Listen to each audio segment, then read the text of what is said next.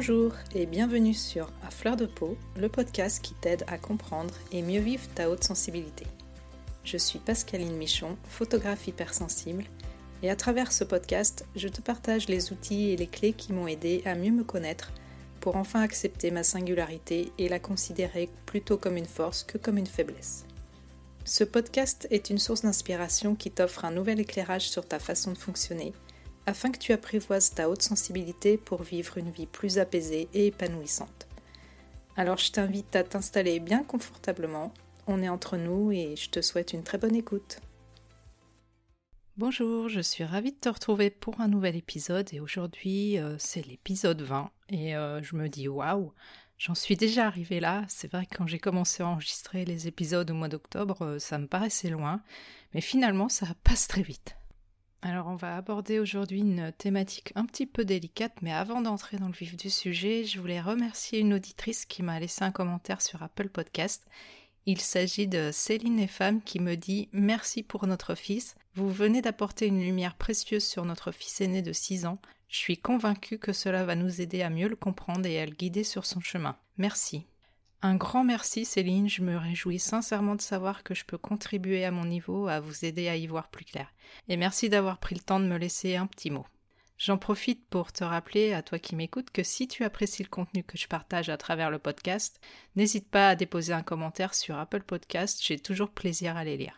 Tu peux bien sûr aussi partager les épisodes si tu penses que ça peut apporter un éclairage à d'autres personnes. Tu contribueras ainsi à faire connaître le podcast à un plus large public et je t'en remercie infiniment.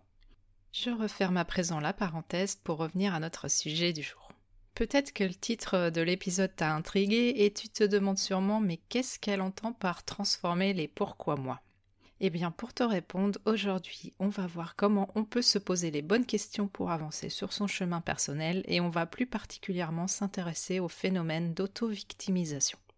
Et pour que tu comprennes bien de quoi je parle, l'auto-victimisation, c'est le fait d'imputer aux autres ou aux circonstances extérieures tout ce qui t'arrive dans ta vie et plus particulièrement les événements négatifs. Alors je ne parle pas ici de quelqu'un qui serait victime d'une autre personne, par exemple si tu es dans une relation toxique avec une tierce personne. Ce n'est pas ce sujet que j'aborde dans l'épisode, mais bien quand tu te complètes toi-même dans une posture de victime. Si j'ai envie d'aborder ce thème un petit peu épineux, tu l'auras deviné, c'est parce que les hypersensibles sont très souvent concernés par cette problématique. Bon, encore une fois, on va pas faire de généralisation, c'est pas le but ici, mais euh, en tout cas, c'est assez récurrent pour que j'aborde le thème euh, dans le podcast. Quand on se victimise, généralement, on se répète en boucle les mêmes questions. Pourquoi moi? Pourquoi je n'y arrive pas? Pourquoi les autres semblent plus sûrs d'eux? Pourquoi il m'a dit ça? Etc. etc. En réalité, on ne peut pas avoir de réponse concrète à ce genre de questions. Ça a juste pour résultat de faire mouliner le cerveau dans le vide et on reste prisonnier de notre mental en quelque sorte. Je t'ai dit que c'est un sujet un petit peu épineux parce que si tu es sujet à ça, le fait que je te dise que tu es dans une spirale d'auto-victimisation, ça risque de te braquer parce que ça va te confronter à une réalité que tu n'as probablement pas envie de regarder en face. Bon, je te rassure tout de suite, mon but n'est absolument pas de te critiquer si tu es dans cette posture car c'est un comportement qui m'a été longtemps familier. Donc je ne te jette pas la pierre, je comprends complètement. La plupart du temps, en fait, c'est un phénomène qui est inconscient. On est dans une plainte constante sans forcément l'exprimer verbalement. D'ailleurs, ça peut être un discours intérieur. Et on a l'impression que personne ne nous comprend, on souffre, on est malheureux. On ressasse en boucle des pensées négatives, on revit des situations aussi euh, qui nous ont posé problème constamment. On est toujours dans la négativité, en fait, on est très pessimiste et on n'arrive pas à s'en sortir. Si tu agis comme ça, c'est sans aucun doute qu'à un moment donné de ta vie, tu t'es retrouvé en position de victime. Et si tu es hypersensible, tu sais très bien pourquoi, en tout cas au minimum depuis que tu écoutes le podcast. Tu as très certainement entendu des petites phrases comme tu es trop fragile, tu es trop émotif, trop ceci ou pas assez cela. Peut-être même que certaines personnes ont exercé un certain pouvoir sur toi ou t'ont humilié, peut-être euh, sans s'en rendre compte, ce qui t'a placé dans une position d'infériorité un terrain propice pour développer cette posture de victime. Le propre d'une personne qui se victimise, c'est de ressentir un profond sentiment d'injustice et d'impuissance, une colère sous-jacente et une insatisfaction permanente. Et ces sentiments-là se retrouvent très fréquemment chez les personnes hautement sensibles. On se plaint, mais on a l'impression que personne ne nous aide, Nos phrases favorites sont oui mais, je ne peux pas, c'est comme ça, c'est compliqué, j'y arrive pas. Et on est persuadé que rien ne peut changer dans notre vie et que la vie, les autres, sont responsables de notre mal-être et de nos problèmes. Et malheureusement, tant qu'on est dans ce schéma-là, rien ne va bouger ni s'arranger. En réalité, c'est un rôle inconsciemment confortable puisque ça nous évite de nous regarder en face et de nous remettre en question. Bien évidemment, je ne minimise aucunement le fait que tu aies pu souffrir et qu'il y a des circonstances de vie difficiles, des traumatismes qu'il n'est pas évident de dépasser. Et même si tu as vécu une enfance que tu ne qualifierais pas forcément de malheureuse, par exemple, tu as peut-être vécu un fort sentiment de rejet dû à ta grande sensibilité. Cette sensation d'être incompris, d'être différent, de ne pas être aimé pour ce que tu es est tout à fait légitime, ça je ne te dis pas le contraire. Le problème, c'est qu'on ressasse le passé constamment et qu'on est enfermé dans un cercle vicieux. Comme je te l'ai expliqué au fil des épisodes, il peut en résulter une faible estime de soi, un manque de confiance et la victimisation est aussi le résultat de tout ça.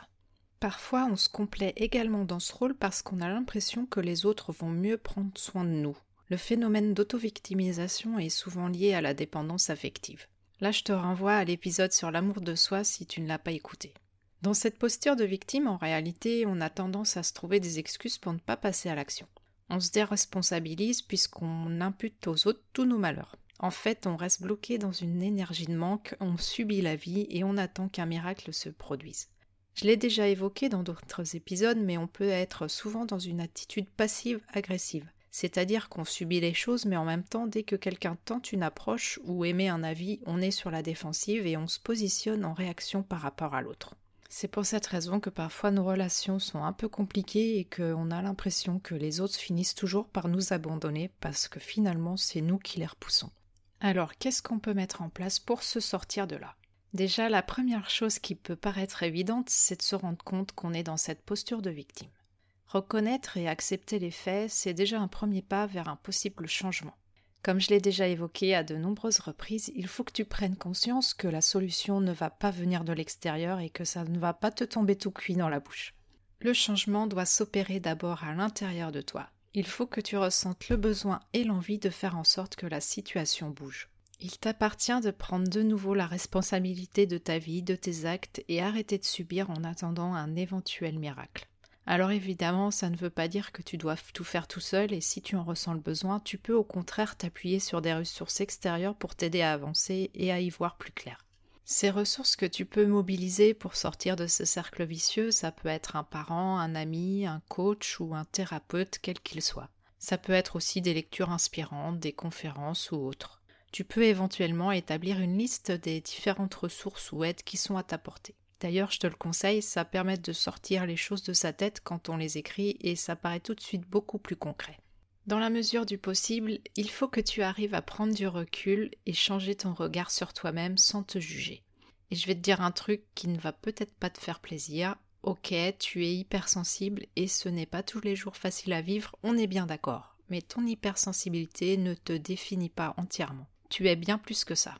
Ton hypersensibilité n'est pas non plus un bouclier que tu peux brandir à chaque occasion pour te cacher derrière. Alors c'est sûr qu'au départ c'est rassurant de pouvoir de nouveau avoir une étiquette euh, qui nous définit en tant qu'hypersensible parce que du coup on comprend mieux notre fonctionnement et notre personnalité. Mais pour autant il faut faire attention de ne pas s'enfermer à nouveau dans une case en brandissant notre pancarte euh, hypersensible, attention, en se cachant derrière cette pancarte euh, à chaque fois qu'une situation est un petit peu délicate à gérer pour nous. Donc effectivement, oui, on est hypersensible, mais c'est pas, ça nous définit pas entièrement. On est bien plus que ça, et donc il faut faire attention à ça. C'est un travers euh, dans lequel on peut facilement tomber. Je t'ai déjà partagé plusieurs conseils pour t'aider à voir ta haute sensibilité comme une force et pour te permettre de te préserver en toute connaissance de cause. Alors n'hésite pas à aller écouter de nouveau les épisodes pour t'aider à avancer si tu en as besoin. Et j'avais envie de te partager une petite anecdote en ce qui me concerne. J'ai évoqué en début d'épisode que souvent, quand on est dans une espèce de spirale d'auto-victimisation, on ressent de la colère, une émotion qui est liée à notre profond sentiment d'injustice. En général, euh, on ne veut pas trop la voir, cette colère, et on la pousse bien sous le tapis, et pour ma part, je n'avais pas vraiment conscience qu'en fait j'étais tout le temps en colère. C'est mon ostéopathe qui m'a dit un jour, alors que j'étais venue le consulter parce que j'étais encore bloquée de partout, j'ai l'impression qu'il y a beaucoup de colère en vous, vous êtes complètement bloqué au niveau de l'estomac, vous ne vous autorisez pas à l'exprimer. Et moi, évidemment, je lui ai répondu que non, j'étais pas spécialement en colère. Et je suis sortie du cabinet en me disant non, mais n'importe quoi, qu'est-ce qu'il m'a raconté? C'est encore quelqu'un qui est bien perché, ça, et je ne suis pas en colère. Donc, réponse typique de quelqu'un qui est en colère, tu l'auras compris. Et puis, du coup, j'ai mon mental qui s'est mis en branle, et bien sûr, pendant plusieurs jours, je n'ai pas arrêté d'y penser. Et je me suis rendu compte à ma grande surprise que, bien oui, j'avais de nombreuses raisons d'être en colère et que je l'étais vraiment. Et du coup, ça m'a fait un choc et j'ai commencé à me questionner sur un tas de choses. Et ça a été carrément une grosse prise de conscience pour moi. Et cette énergie de colère que j'avais en moi depuis des années et des années s'est transformée peu à peu en énergie d'action. Elle s'est transformée en une ressource qui me donnait envie de changer parce que oui, franchement, j'en avais marre et je voulais que ça change. Tout ça pour te dire que toi aussi tu peux transformer cette colère en énergie positive pour passer à l'action. Maintenant, j'en reviens au titre de l'épisode, c'est-à-dire transformer les pourquoi moi. Et je vais te faire une confidence, quand j'ai commencé à travailler dessus, je me suis dit, ah, je vais éviter de l'intituler Arrête de te comporter comme une victime.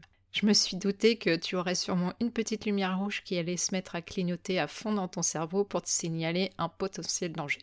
Donc j'ai rusé un petit peu pour te donner envie d'écouter l'épisode malgré le sujet un petit peu confrontant, et j'espère que tu ne m'en veux pas trop. Toujours est-il que malgré tout, le propos c'est bien de réussir à sortir des questions stériles et négatives comme les mais pourquoi ça m'arrive à moi? Pour se poser enfin les bonnes questions qui vont t'aider à trouver des solutions et non pas à continuer à te morfondre dans ton coin. Quand on reste dans les questions du style pourquoi moi, tu te rends bien compte que tu tournes en rond et qu'il n'y a pas vraiment de réponse satisfaisante. L'objectif c'est plutôt de se poser des questions ouvertes qui vont t'amener à rechercher des solutions. Je te propose donc de transformer les pourquoi en comment et en qu'est-ce que. Par exemple, voilà le genre de questions que tu peux éventuellement te poser. Comment je me sens dans cette situation? Qu'est-ce que je peux modifier là tout de suite ou en tout cas rapidement si je veux que ça change? Qu'est-ce que je veux pour moi? Quelle personne j'ai envie de devenir? Quelles pensées j'ai par rapport à ça et comment je peux les modifier si je veux aller de l'avant? Comment je peux m'y prendre si j'ai envie d'atteindre un objectif de vie? Quelles sont les personnes ou les ressources sur lesquelles je peux m'appuyer pour que ce soit moins difficile pour moi? Bref, tu comprends le principe. Il s'agit de retrouver de la motivation à travers des questionnements qui vont te permettre d'évoluer et de passer à l'action. Tu peux bien sûr t'appuyer sur tout ce que je t'ai déjà conseillé dans les épisodes précédents du podcast. Bon, alors encore une fois, je ne te dis pas que tu vas réussir du premier coup et que tu vas transformer ta vie du jour au lendemain, mais ça, je pense que tu l'as bien compris. D'abord, on passe par une phase de prise de conscience et il faut souvent laisser infuser les choses un certain temps pour que ça chemine dans notre tête. Moi, en tout cas, c'est comme ça que je fonctionne. J'ai besoin de laisser reposer toutes les informations que j'ingurgite avant de pouvoir passer à l'action. Parfois, ça prend du temps et ça nous énerve ou ça nous décourage parce qu'on aimerait bien que ça aille plus vite et que tout se règle en un coup de baguette magique. Mais ça, ça n'est pas possible. Et je t'avoue que cette baguette magique, j'ai rêvé de l'avoir moi-même bien des fois. Peut-être que toi, au contraire, tu es quelqu'un qui est beaucoup plus dans l'action et tu vas tester plein de trucs pour voir ce qui marche ou pas, et c'est ok aussi. L'important c'est de ne pas se juger ou de se décourager si tu n'arrives pas du premier coup, et ça fait partie aussi du processus. C'est normal, il y a toujours des hauts et des bas, et il faut l'accepter. Je peux te dire que moi, là, je te parais peut-être sûr de moi à travers tout ce que je te partage dans le podcast, mais je passe régulièrement par des phases de découragement où je suis au fond du trou et je me dis que je ne vais jamais y arriver. La différence, c'est que maintenant, je sais que ça fait partie du jeu d'avoir des doutes et je sais que demain, dans deux jours, dans une semaine ou voire dans un mois, ça va revenir et que je vais de nouveau avancer vers mon objectif. Il faut se tester de temps et c'est chacun son rythme. Et dis-toi que tu fais de ton mieux pour l'instant avec les moyens que tu as à ta disposition et c'est parfait comme ça. Voilà, je vais m'arrêter là pour aujourd'hui. J'espère que cet épisode t'aura donné matière à réflexion et comme d'habitude, n'hésite pas à venir en échanger avec moi si tu le souhaites ou si tu as besoin d'aide. En attendant, je te retrouve la semaine prochaine. Voilà, je te remercie pour ton écoute. J'espère que cet épisode t'aura été utile. Si tu l'as apprécié, je te serais vraiment reconnaissante de me laisser un avis et surtout un maximum d'étoiles sur Apple Podcast pour m'aider à le faire connaître. N'hésite pas non plus à le partager si tu penses que ça peut être utile à d'autres personnes. Tu peux retrouver tous les épisodes sur mon site internet à l'adresse suivante www.pascalinemichonphotographe.com dans la rubrique podcast. Le podcast est aussi bien sûr disponible sur toutes les plateformes d'écoute principales. Si tu as envie d'échanger avec moi à propos de l'épisode, j'en serais vraiment ravie. Pour ça, tu peux me contacter sur Instagram, là où je suis la plus présente. Le compte, c'est tout simplement à fleur de peau podcast avec des tirés vers le bas entre chaque mot. En attendant, je te donne rendez-vous la semaine prochaine pour un nouvel épisode. À bientôt!